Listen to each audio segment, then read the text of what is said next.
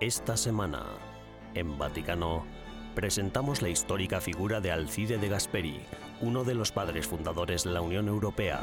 Nos sentamos junto al excelentísimo señor don Alberto Ospina Carreño, embajador de Colombia ante la Santa Sede, para hablar del papel de la Iglesia en el proceso de paz en Colombia. Y continuamos con la cuarta parte de nuestra serie sobre el centro Una Familia de Familias en Quito, Ecuador, que ayuda a las personas a salir del círculo de la pobreza y la violencia. Todo esto y mucho más, a continuación, en Vaticano.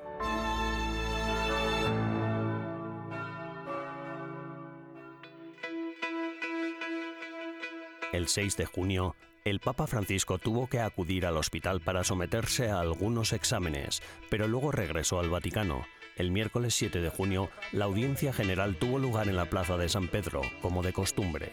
El Santo Padre saludó a los fieles, dio su catequesis y luego fue llevado directamente al hospital para ser operado de una hernia en la pared abdominal. La operación duró unas 3 horas. El Vaticano indicó que la operación, bajo anestesia general, se había desarrollado sin complicaciones. Según el comunicado oficial, el médico había encontrado adherencias persistentes entre algunas asas del intestino medio y el peritoneo parietal parcialmente obstruidas que habían sido reparadas mediante una plastia de la pared abdominal utilizando una malla protésica. Como consecuencia, se han suspendido los compromisos del Papa. El pontífice deberá permanecer en reposo hasta el 18 de junio y no presidirá el rezo del Ángelus del domingo ni celebrará la audiencia general del miércoles. A principios de esta semana, el Vaticano anunció que el curso posoperatorio del Papa Francisco es normal y que el Santo Padre estaba recibiendo tratamiento fisioterapéutico para su sistema respiratorio. Ha recibido la Eucaristía todas las mañanas y ya puede reincorporarse a su trabajo. No es la primera vez este año que Francisco ingresa en la Clínica Gemelli de Roma.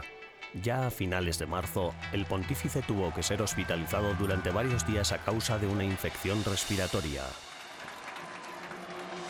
La salud del Papa Francisco, a su vez, también influirá en la 38ª Jornada Mundial de la Juventud, que se celebrará del 2 al 6 de agosto en Lisboa, Portugal.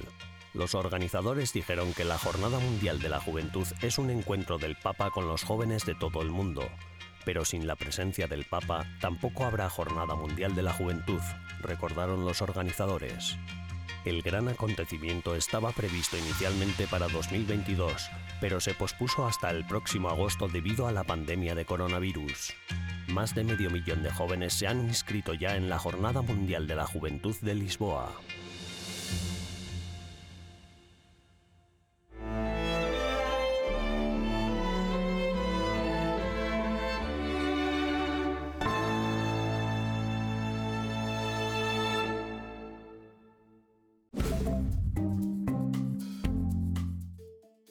Hola y bienvenidos a las novedades del Vaticano de esta semana, las noticias más relevantes del Santo Padre y del Vaticano. El Papa Francisco dijo que hay que tratar a los demás con dignidad y respeto, no como objetos que se pueden explotar o desechar. El discurso del Papa, organizado y patrocinado por la Fundación Fratelli Tutti, fue leído en voz alta en un acto sobre la fraternidad humana retransmitido en directo, este 10 de junio. El evento, denominado Not Alone, se centró en la firma de una declaración sobre la fraternidad humana redactada por una docena de premios Nobel de la Paz junto con representantes de antiguas organizaciones galardonadas con el Premio Nobel. Los jueces del Vaticano encontraron culpables a 2 activistas climáticos por dañar criminalmente la base de una importante estatua de los museos vaticanos durante una protesta el año pasado. En consecuencia, se les suspendió la pena de 9 meses de prisión y la multa de 1.500 euros que cada uno debía cumplir. Ambos ahora tendrán que hacer frente a la condena del pago de los más de 30.000 euros por daños y perjuicios causados al Estado de la Ciudad del Vaticano. La mañana del 18 de agosto de 2022, los activistas pegaron sus manos a la base de mármol que sostiene a Laocoonte y sus hijos, una antigua escultura de mármol expuesta en los museos vaticanos. Uno de los últimos gestos del Papa Francisco antes de someterse a una operación abdominal fue rezar ante una reliquia de Santa Teresa de Lisieux. La reliquia estaba presente en la plataforma frente a la Basílica de San Pedro durante la audiencia general semanal del Papa con motivo del 150 aniversario del nacimiento de la Santa. el Papa Francisco se ha posicionado con claridad contra el trabajo infantil. En Twitter, el pontífice escribió: muchos niños, en lugar de recibir una educación digna, son explotados, sometidos a trabajos esclavizantes. No ahorremos esfuerzos para acabar con la lacra del trabajo infantil. Los niños son la esperanza. No dejemos que sea eliminada. El Papa Francisco ha nombrado a José Cobo Cano nuevo arzobispo de Madrid. Cano era hasta ahora obispo auxiliar de la capital española y sucede al cardenal Carlos Osoro Sierra, que dirigía la archidiócesis desde 2014. Gracias por acompañarnos durante las novedades del Vaticano de esta semana. Les ha informado Benjamin Crockett para EWTN Vaticano.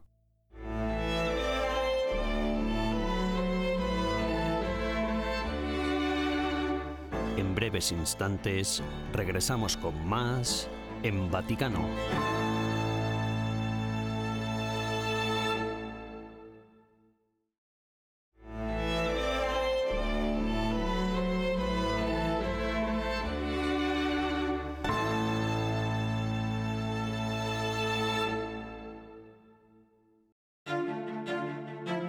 Fue uno de los padres fundadores de la Europa que hoy conocemos. Católico declarado, antiguo empleado del Vaticano y hábil político, Alcide de Gasperi contribuyó a dar forma a la idea de una unión pacífica de naciones tras el horror de las dos guerras mundiales, ambas originadas en Europa. En junio de 1946 se convirtió en el primer ministro de Italia, lo que supuso el inicio de su influyente carrera política. Nació en 1881, en las montañas del Trentino, en el seno de una familia muy pobre y profundamente católica. Licenciado en Letras por la Universidad de Viena, participó desde muy joven en numerosas actividades políticas de inspiración social cristiana. De Gasperi dedicó toda su vida a la política y ayudó a Italia y a toda Europa durante el dificilísimo proceso de renacimiento tras la Segunda Guerra Mundial. Alzó más que la voz contra los fascistas, quienes en 1927 lo detuvieron y condenaron a 4 años de prisión. Tras cumplir 16 meses, fue liberado gracias a la intervención del Papa Pío XI y, en 1929, se convirtió en bibliotecario del Vaticano.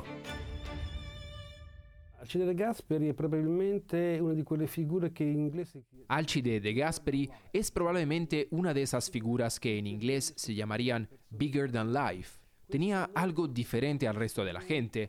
No es que se postulara a sí mismo como un superhombre o un líder carismático, pues de hecho era todo lo contrario, pero tenía, además de una fe muy fuerte que hacía que viviera su experiencia humana con coherencia, la capacidad de interpretar bien los tiempos. Y esta es la grandeza de un verdadero hombre de Estado. Se hizo cargo de una nación, como Italia, sumida en la desesperación. En aquella época, 6 de cada 10 casas habían sido completamente derrumbadas a causa de los bombardeos.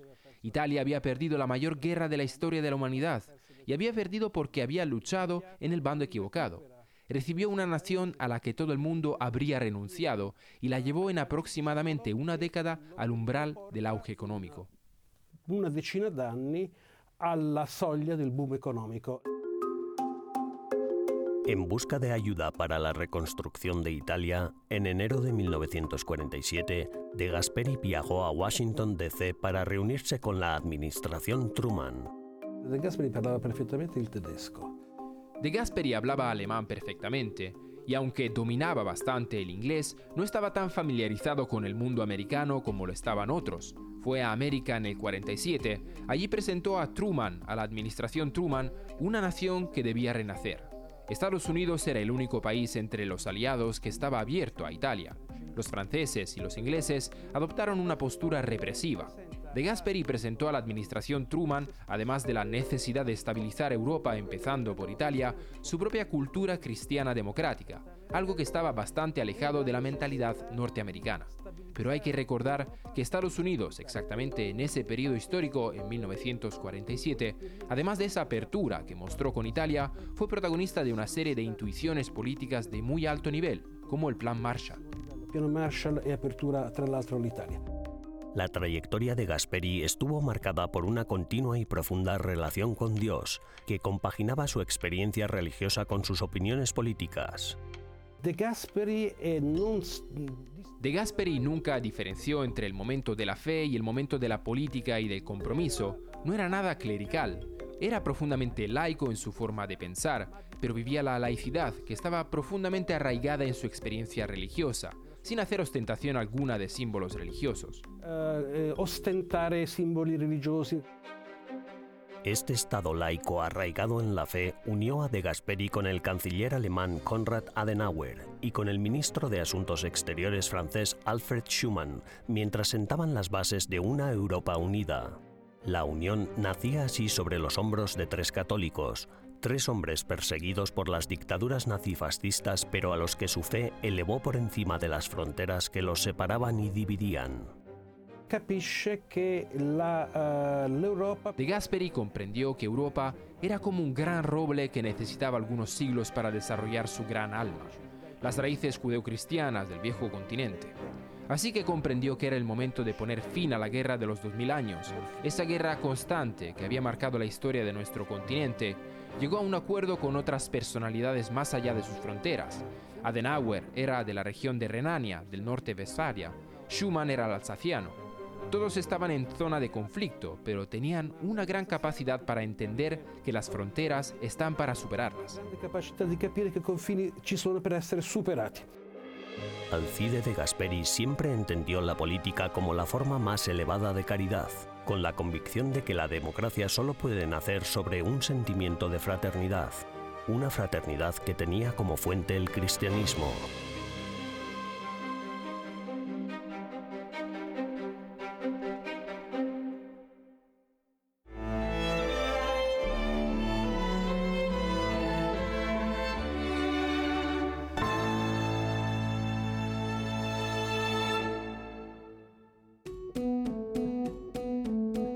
La Iglesia Católica desempeña un papel fundamental en la promoción de la paz, la integración de los migrantes y la búsqueda de la estabilidad en la nación colombiana. En esta entrevista, el excelentísimo señor don Alberto Ospina Carreño, embajador de Colombia ante la Santa Sede, comparte la experiencia de su encuentro con el Papa y habla de la relación actual entre la Santa Sede y Colombia. Destaca la atención que presta el Papa a la paz y los esfuerzos que se están realizando para avanzar con los grupos armados gracias a la implicación de la Iglesia. Fue muy emocionante, vi al Papa muy bien, muy positivo. Parece como si me hubiera conocido desde antes. Tuvimos una charla con mucha cordialidad y me sentí muy bien con él, pese a la emoción, ¿no? Porque la emoción de verlo es muy grande. Y cuando uno pues practica su fe, estar al lado del representante de Dios en la tierra es una cosa maravillosa. Bueno, ¿cuáles son los temas principales a nivel de renovación o de actividad de estas de las relaciones entre la Santa Sede y Colombia en este momento? Son muchos temas, ¿no?, los que se tratan, pero yo creo que quizás lo que el Papa tiene en este momento muy en mente es todo lo relacionado con la paz, con los acuerdos que se vienen haciendo con grupos armados. Él sí se sorprende porque pues llevamos décadas en esto. Pero creo, y él está convencido, que se vienen dando pasos adelante en este campo. Hoy en día la presencia de la Iglesia en las conversaciones es permanente a través de dos personas que van a las conversaciones. Ellos están presentes siempre, en cuanto no tienen voto. Creo que no hablan mucho, pero los grupos sí siempre han querido la presencia de la Iglesia allí. ¿Cómo considera el papel de la Iglesia Católica en este momento crucial, cuando en Colombia se busca la paz, cuando se busca la integración de los migrantes, cuando se busca una estabilidad también para la nación?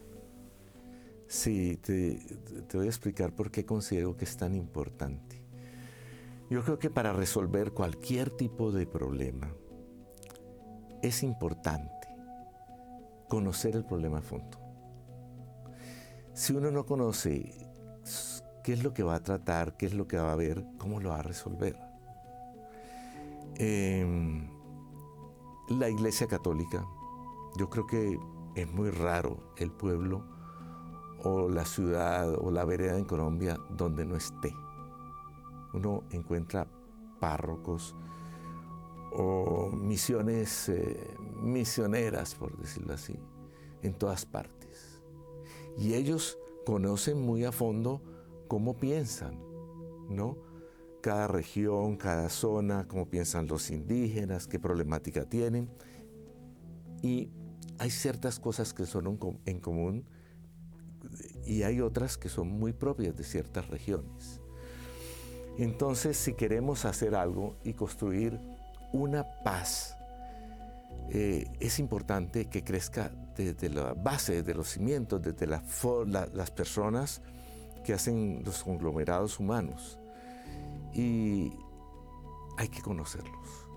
De modo que la Iglesia tiene una posibilidad muy grande y la Iglesia con el gobierno pueden llegar a trabajar de la mano para que tanto uno como el otro entiendan la problemática que se vive y así poder llegar a soluciones que sean definitivas. Por eso creo que lo que viene haciendo y lo que viene sucediendo a la Iglesia es trascendental y ahora que estaba aquí lo veo más claro que nunca. ¿Cuál es su opinión sobre el papel que deben desempeñar los embajadores en este contexto intercultural en el cual vivimos con la globalización? Hacer conocer el país, a mí me parece que es muy importante. Ver el país tan maravilloso, tan extraordinario que tenemos, sus gentes. Entonces, ese acercamiento con los embajadores y lo que pueden llegar a hacer ellos, cada uno, con sus respectivos gobiernos, es trascendental. Por eso yo espero poder tener acceso a esos gobiernos a través de esos embajadores para lograr cosas muy positivas en beneficio del país y del mundo.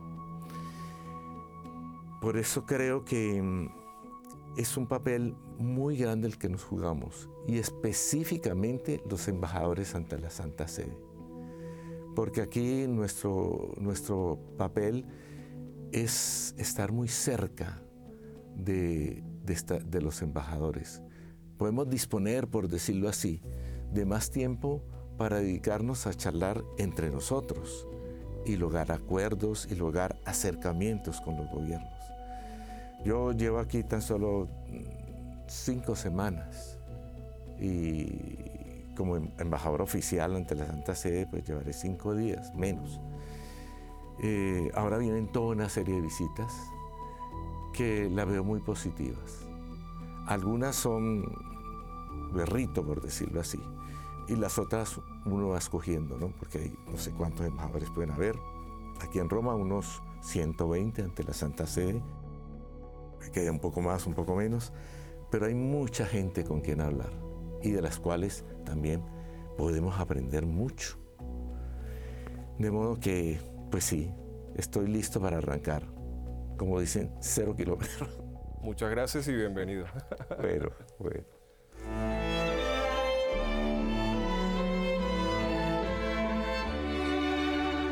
Tras una breve pausa, regresamos con más en Vaticano.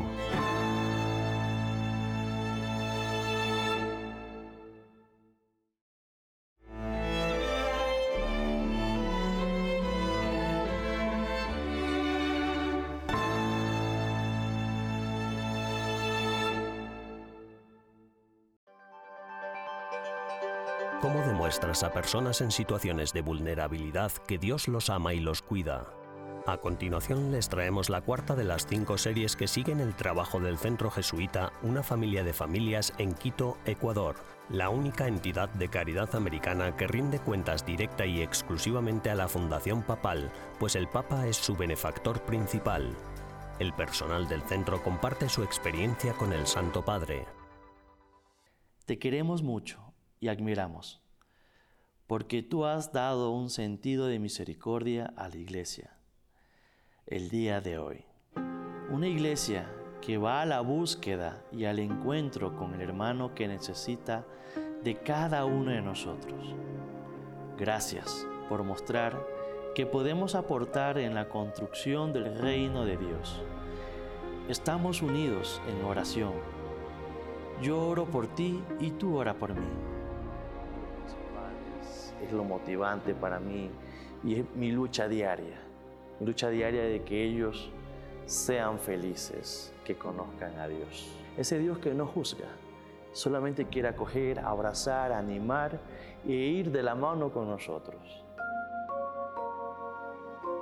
Pues cada vez que he ido, lo primero es la acogida, la solidaridad, la alegría de formar realmente una familia grande, donde el amor, la fraternidad, la ayuda entre todos nosotros, en medio de nuestros defectos y virtudes, nuestras fallas de carácter, eso se queda secundario, porque lo central es que tengamos una vida digna, donde las necesidades básicas van siendo cubiertas. Comienza desde la infancia hasta la adultez, con todas las familias, ¿no? Donde el amor cristiano es lo que nos mueve, identificarnos con Cristo y ver en el más pobre al Cristo necesitado.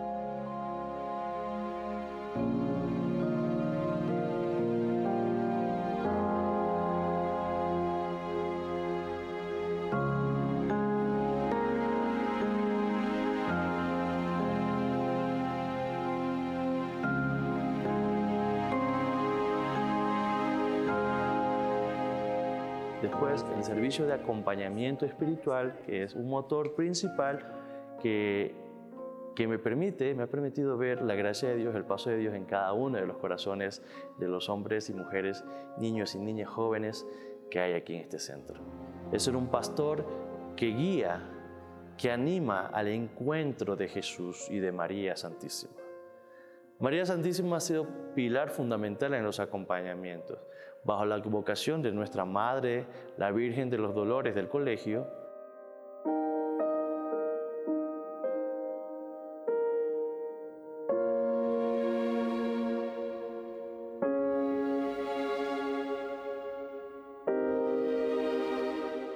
la Dolorosa del Colegio ha sido asumida como patrona de la educación católica en el Ecuador. Cuando se dio el prodigio, pero hay un contexto. Y este contexto es que el Ecuador vivía tiempos difíciles. Estaba la Revolución Liberal y por ende, pues, todas las instituciones de la Iglesia tenían ciertas dificultades. Cuando un grupo de jóvenes y niños, dice pues la historia, entre 11 y 18 años habían regresado de un paseo y uno de ellos, Jaime, ¿sí?, Chávez, él quedó viendo al cuadro y se dio cuenta que abría y cerraba los ojos, que era frecuente. El Vaticano estudió este caso, ¿no?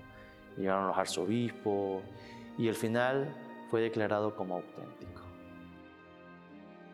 Quizás aquí contar algo que hace un año y medio estuvieron unos sacerdotes de Roma, que el Santo Padre les había dicho que si vienen a Quito tienen que visitar la Dolorosa del Colegio. Sé que el Papa Francisco pues es también muy amigo y muy devoto de la Dolorosa del Colegio. María es una madre que acompaña hasta el último día de sus vidas, ¿no? Por eso la importancia de ver en cada aula a María Dolorosa, esa virgencita que quiso manifestarse en medio de nosotros. Su Santidad, soy Jimena Guerra, médica del Centro Una Familia de Familias. Trabajo en esta institución por 27 años, en bien de las familias necesitadas y sus niños. Trabajamos también, no solamente con los niños, sino con todos, intentando que haya un buen estado de salud, para que no tengan las familias que gastar en medicinas, sino en prevenir las enfermedades. Esto lo hacemos una vez al mes, íbamos escogiendo a los sectores de acuerdo a las necesidades donde viven más de nuestras familias, con las enfermedades crónicas. Tratamos de hablar de prevención de violencia, promoción de derechos y prevención en el consumo de alcohol y drogas. Enseñamos tips para que la gente aprenda cosas y si de esas le queda por lo menos una o dos cosas de cómo alimentarse o cómo prevenir, nosotros nos damos por satisfechos. Comenzamos en 1995 cuando nuestro hijo fue allí para ser voluntario. Fuimos a visitarlo en un viaje y no teníamos idea de en lo que estaba involucrado. Caminamos fuera de esa increíble institución deseando que hubiera vivido ahí y que pudiera contribuir en lo que esas personas estaban haciendo. Él y yo volvimos, y sabes, todos vivimos con muchas comodidades en este país. Y pensamos, sabes, no puedes salvar el mundo, pero si algo está bien frente a vos, sentís que tenés que hacer algo ahí. Entonces, ¿sabes lo que realmente nos llamó la atención de la mayoría de los beneficiarios de las subvenciones? Es lo que sienten, que quieren tener la oportunidad de decir gracias.